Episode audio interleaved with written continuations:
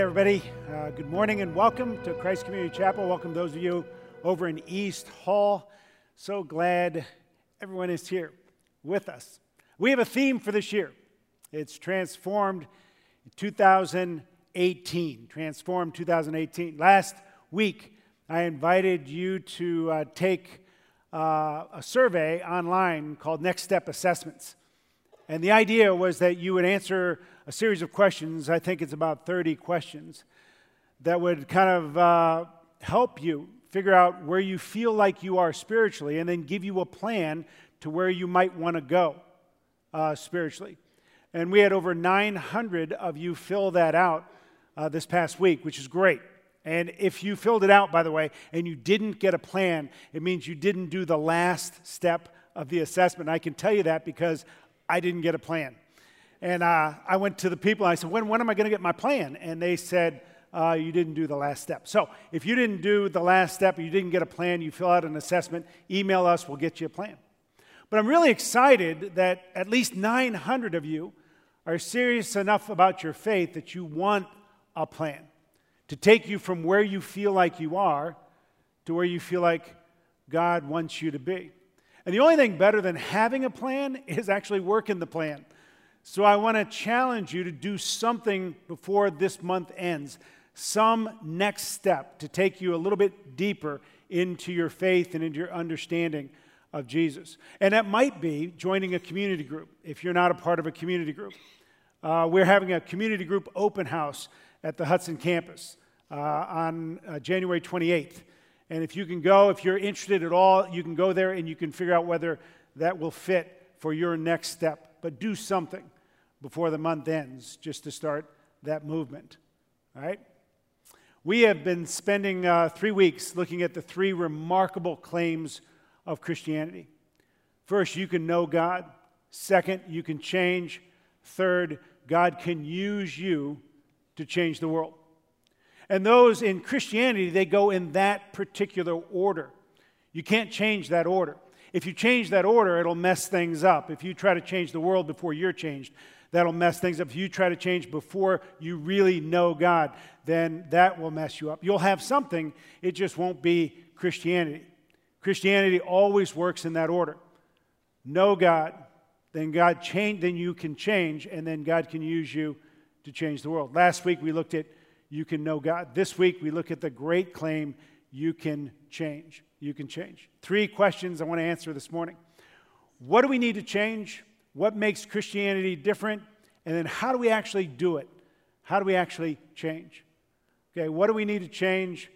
What makes Christianity different? How do we actually change? First, what do we need to change? Uh, short answer probably more than you think, right? Uh, last week, I told you that uh, one of the reasons that people don't read the Bible is they don't understand it. And one of the reasons they don't understand it is because what the Bible says is that you're not just um, uh, like spiritually sick, and if you start to pray more, or read your Bible more, or come to church more, or give more, or serve more, then that's what God is really after. That's not what the Bible says. The Bible says you're not sick spiritually, the Bible says you're dead spiritually. And there's a big difference between being sick and being dead. Right? And if you're if you're dead physically, it means you are completely unresponsive to physical stimuli. You can no longer see, hear, smell, taste, or touch. So spiritual stimuli doesn't do anything for you. So, and that's the same way spiritually. If you're spiritually dead, spiritual stimuli will do nothing for you, which is why some people, the, the first reason people don't read the Bible is they don't understand it because they're spiritually dead. The other reason people don't read the Bible is that they do understand it. And reading the Bible sometimes can be a bummer. Uh, reading the Bible, you begin to hear kind of what God's expectations are for you, what a really good person is like, and you can read. Uh, it's almost like reading at this time of year what Dr. Oz eats, and you realize how terrible your own diet is. There are lists in the Bible that you read, and no one reads those lists and says, hey, that's me. That's describing me. That's, that's like an autobiography. Nobody reads, hey, you should be loving and compassionate. And goes, yeah, that's me. Yeah, check. I do that. Uh, you need to forgive those who hurt you deeply, up to 70 times 7. No one goes, Yeah, that's me. Check. Meek, humble. Check, check, right? you read those lists and you start feeling guilty and you realize not only that, that you should change, but there's something inside you that wants to change and that God is calling you to change. Right?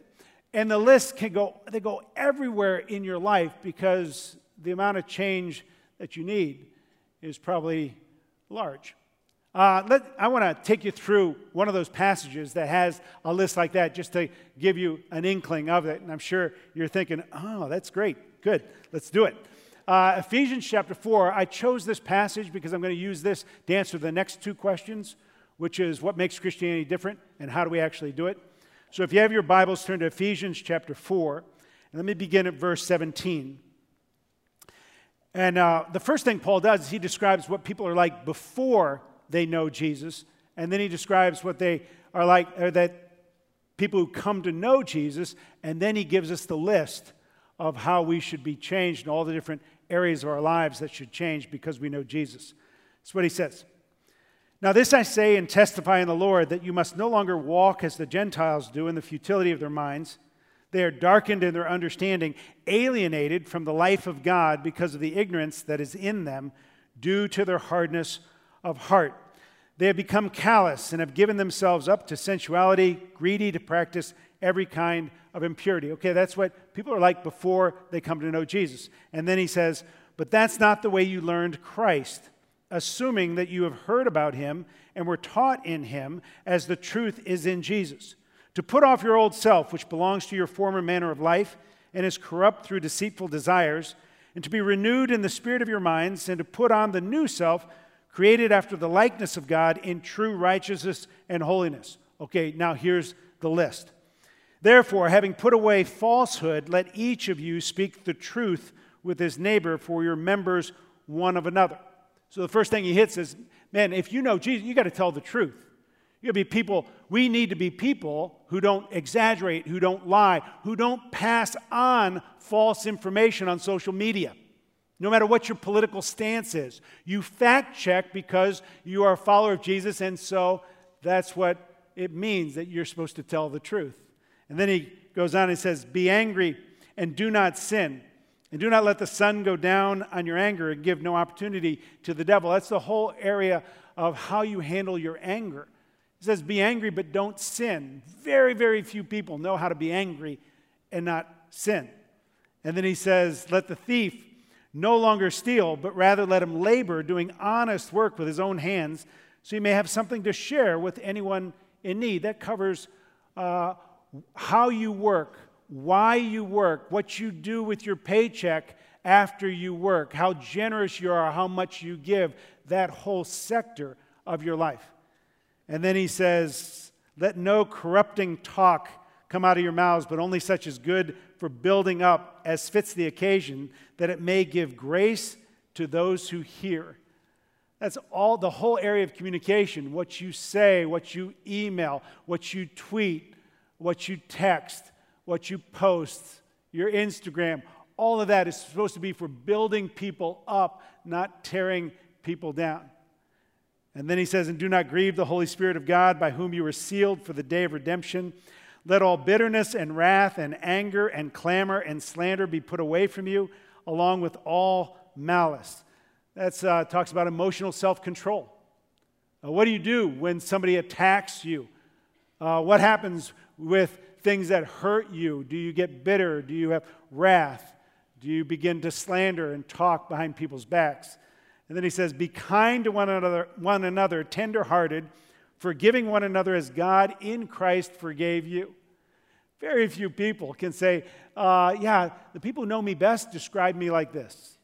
The people who know me best will say, Joe is kind, tenderhearted, forgiving other people as God in Christ forgave him. All right? And then he says, chapter 5, verse 1 Therefore, be imitators of God as beloved children. Just be like God. That's it. Be like God. Now, I do all that because um, my point is that we all know we need to change. Everybody knows that you need, and you know that there are lots of little changes, lots of changes that need to take place in your life. You don't have to go to church to know you need to change. Everybody knows, right? I, I, good housekeeping knows. I was walking around my house. I found this. I looked down yesterday, found this. It's the makeover edition. It's full of things telling people, hey, you know you need to change. Here's an article on what you should do to change. Right? If you think you don't need to change, you should ask your mother in law. She'll give you a list. Everybody needs to change. Now, here's the thing every religion teaches that. Every religion teaches the, basically the same moral code. Every religion will say you should tell the truth. Every religion you should forgive. Every religion you should use your anger well. Every religion says what we goes over all those aspects. So what makes Christianity different? That's an important question because it can be confusing. I had a, a, guy in my office a few weeks ago who's making a transition from growing up in the Christian faith to becoming an atheist. And he's doing it partly because he says, listen, everybody teaches the same thing about what to be, how to be good. There are different ways to be like that. So, what makes Christianity different? The reason I chose this passage is because the answer to that question is right here in the middle. And it says in verse 20 to 24 But that is not the way you learned Christ. Assuming that you've heard about him and were taught in him, as the truth is in Jesus. To put off your old self, which belongs to your former manner of life and is corrupt through deceitful desires, and to be renewed in the spirit of your minds, and to put on the new self created after the likeness of God in true righteousness and holiness. Paul says, You put off the old you and you put on the new you. That's the language of identity.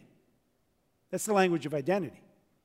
And this is what makes Christianity different than every other system and every other religion. Because Christianity talks about identity all the time. That's why you have verses like 2 Corinthians 5:17 that says, "If anyone is in Christ, they're a new creation. Old things are passed away. Behold, all things have become new." That's the language of identity. So the question is, how do you get an identity? What is an identity? An identity is what you use to let you know who you are, what you are, and how you should feel about you. Okay? An identity is what you use to tell you who you are, what you are, and how you should feel about you. And I always like point out like this because you can't create an identity in a vacuum. You can't tell yourself who you are, what you are, how you should feel about you. You always have to use something else, something to reflect it to you. It's kind of like uh, if you're leaving your house and you don't have a physical mirror to tell you how you look, you have to ask, like, your spouse who's there. Because you can't, you can't look down and, and decide. So if I'm leaving my house, I'll look at my wife and I'll say, honey, how do I look? Is this okay? And then I, I look at her face because her face will tell me.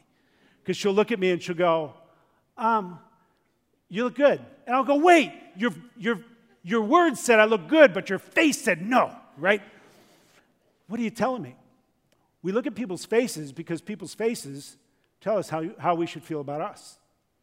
I was on a mission trip several years ago, uh, on a medical mission trip from our church to India.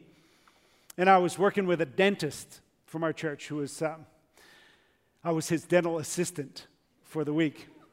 And uh, we were, he was working on this like 12 year old boy and he had already given him the xylocaine or whatever to deaden uh, his mouth so he couldn't feel anything. And then he was, the, he was digging an, an abscess tooth out, right? And I'm behind him and I'm ready to hand him the instruments as he asked for them. And I've never seen anything like that before, so I'm looking over his shoulder. And he starts to dig the tooth out, and I'm like, like that. I'm not making any noises, but he was working on this kid, and he looks at the kid's eyes, and then he goes, looks back at me like, he goes, Joe, what are you doing? Quit making those faces. And I was going, sorry, I can't help it. But what he was saying is that my face was communicating to this boy. Even though he couldn't feel anything, I was communicating what he should be feeling. That's what happens, right? Tell me what your identity is based on. What tells you who you are, what you are, how you should feel about you? When I was in high school, it was easy. Uh, I was into athletics, particularly basketball. So it was basketball that told me who I was, what I was, how I should feel about me. And if my identity is in basketball, question how important were the games? Oh, hugely important. Hugely important. I just read an article on uh, so, uh, Harvard University because they are, there are, uh, they're struggling with so many students uh, who, are being, who are depressed. And so they're trying to figure out why. And the article said they think one of the reasons why students at Harvard get depressed is because the vast majority of students at Harvard were valedictorians in their high school. So they never got B's, they got all A's. And then they go to Harvard, and somebody's going to get B's and C's. And when they got B's and C's, they sunk into depression because the grades weren't just grades.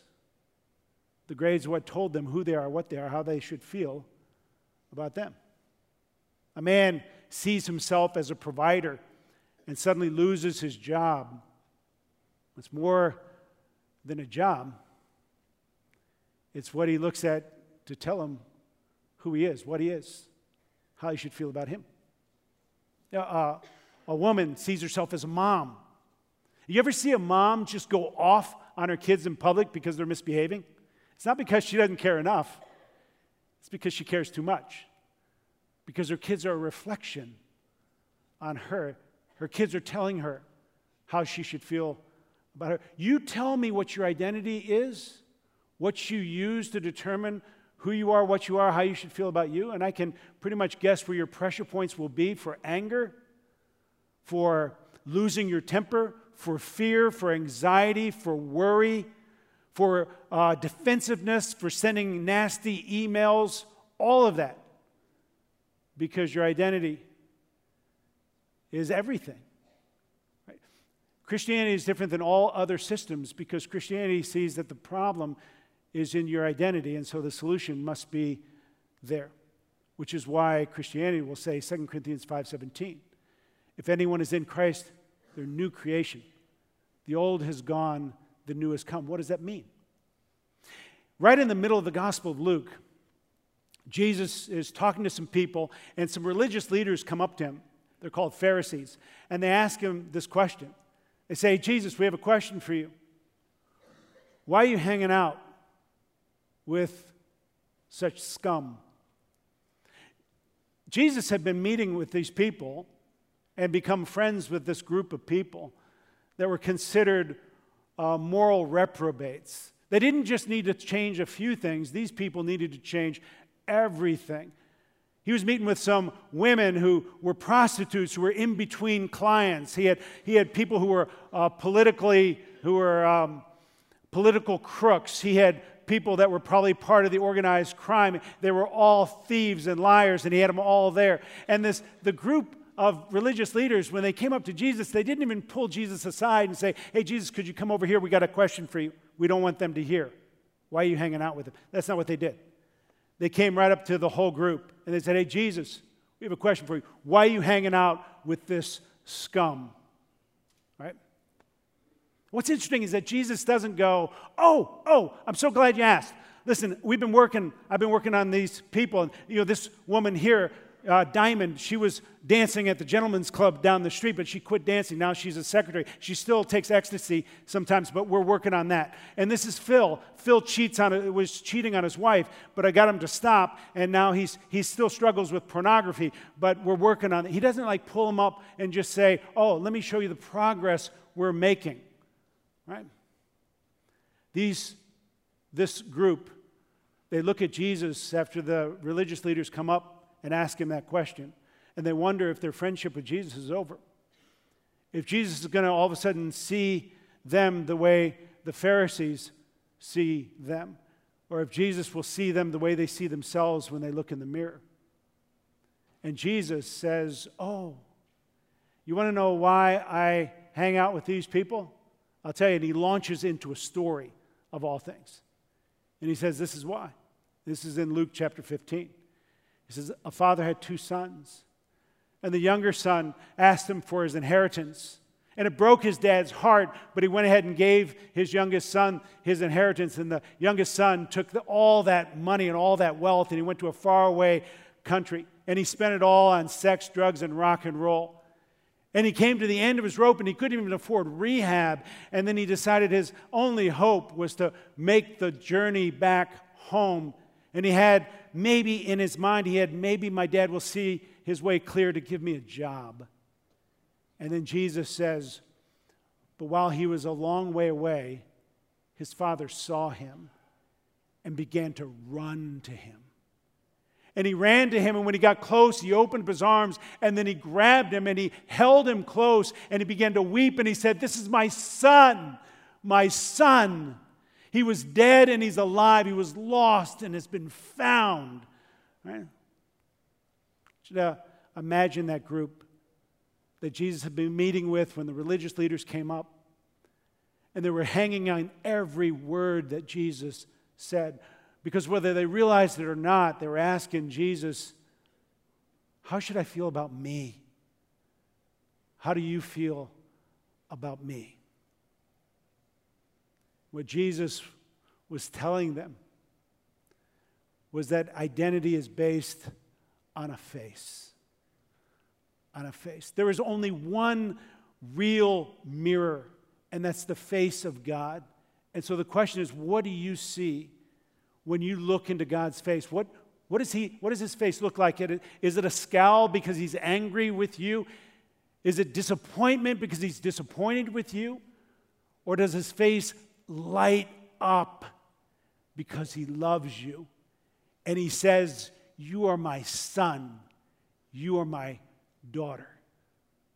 Listen, those people that Jesus was hanging around with, they didn't need to make just a couple of tweaks in their lives to become better people. They needed to change everything. They needed to change a thousand things. And what was Jesus' plan? Jesus' plan was this I came to change two things. I will, I will change these two things for you, and that will give you the power to make the thousand other changes. that will change everything about you. I came to change what God sees when He looks at you, and I came to change what you see when you look into the face of God. And it will cost me everything. And that's why Jesus went to the cross. And that's the gospel. Because when God looks at you, if you are in Christ, it means He sees the righteousness of Jesus. When you look at God's face, if you are in Christ, His face lights up and he says, I love you. You are mine. You are my son. You're my daughter. And Jesus says that has the power to change everything about you. The Bible never creates a list of the thousand things you need to change. Every other religion does that, by the way.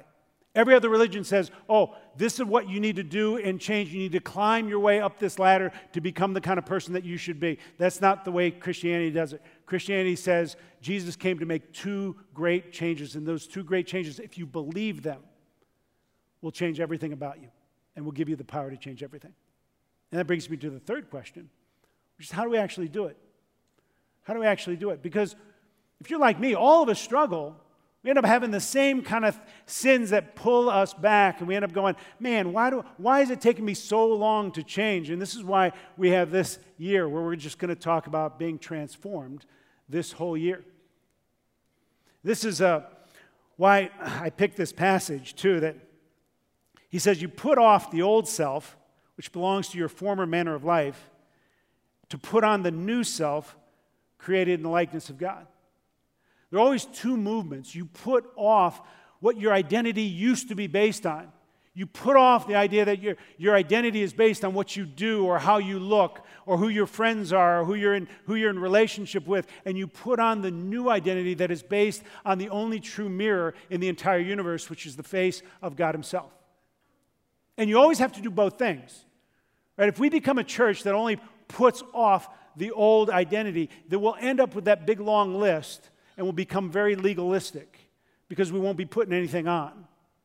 But if you go to the other side and you say, you know what, I'm not going to put off, I'll just put on God and His and His you know grace for me, then you become the kind of hypocrite that people always talk about. Oh yeah, he says he's a Christian, but he lives like everybody else. There isn't a single change in his life.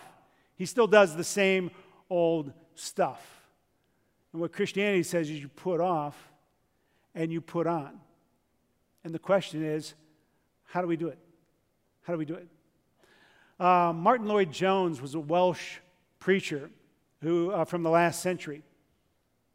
And he said the Christian life, in, in some ways, is like uh, the American slave back in the 1860s, who had lived their whole lives as a slave, and then the Emancipation Proclamation declared them free. But all they'd known was slavery. And so every part of their life, they saw themselves as a slave. That was their identity. And all of a sudden, somebody said, Listen, your identity has changed. You need to take that and work it into every part of your life. You, know, you need to begin to act like a free person in, in your work. Act like a free person when you walk. Act like a free person in your relationships. Act like a free person in your family. And that's what we need to do. Is that, you know, last week I told you that, um, that the grace of Jesus was so powerful. It was like a, like a magic potion. A single drop of grace on the lips of somebody who's dead would bring them alive like that.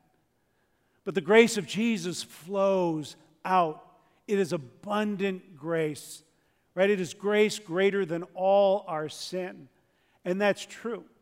But I started thinking for me, I need to, I need to go through my life. I need to, to, to imagine that I have this little vial of grace. And every time I sin, every time, every time you are caught up in anger and you hit one of those pressure points where you lose your temper or you get anxious or you get fearful or you, you strike back or you get defensive, what you need to do is apply that grace and say, well, no, no, wait. The only reason you're doing any of that is because you are beginning to, you are going back to your old identity. And you're saying, what makes me is being right. What makes me is being in relationship. What makes me is how I work. What makes me is what I do. And you need to go back here and say, no, that's not me. I've been set free. That what makes me me, what tells me who I am, what I am, how I should feel about me, is the very face of God. When God looks at me, his face lights up. So, this is what I'm trying to do, and I've been trying to do it all this week since I thought of this message, is that in every aspect of my life, I try to, am trying to add grace and just say, remind yourself of the gospel. When you're at a, a sporting event, if, you're, if you are a student and you are taking a test, you remind yourself that it's just a test. If you're at a sporting event and you're playing, it's just a sporting event. It's not your identity. If you're watching your kids play, it's just, eh, you're just watching them play. It's not a reflection on you. You get your identity from Jesus. If you lost your job, if you're losing your marriage, if whatever's going on, you need to keep applying grace and going back to the face of the Father. I, uh, I read this story about Augustine. We call him St. Augustine now, but before he became a Christian, he was kind of a wild liver and he had lovers in a lot of different cities. And he was at uh, one of those cities and he hadn't visited it uh, since he had become a Christian.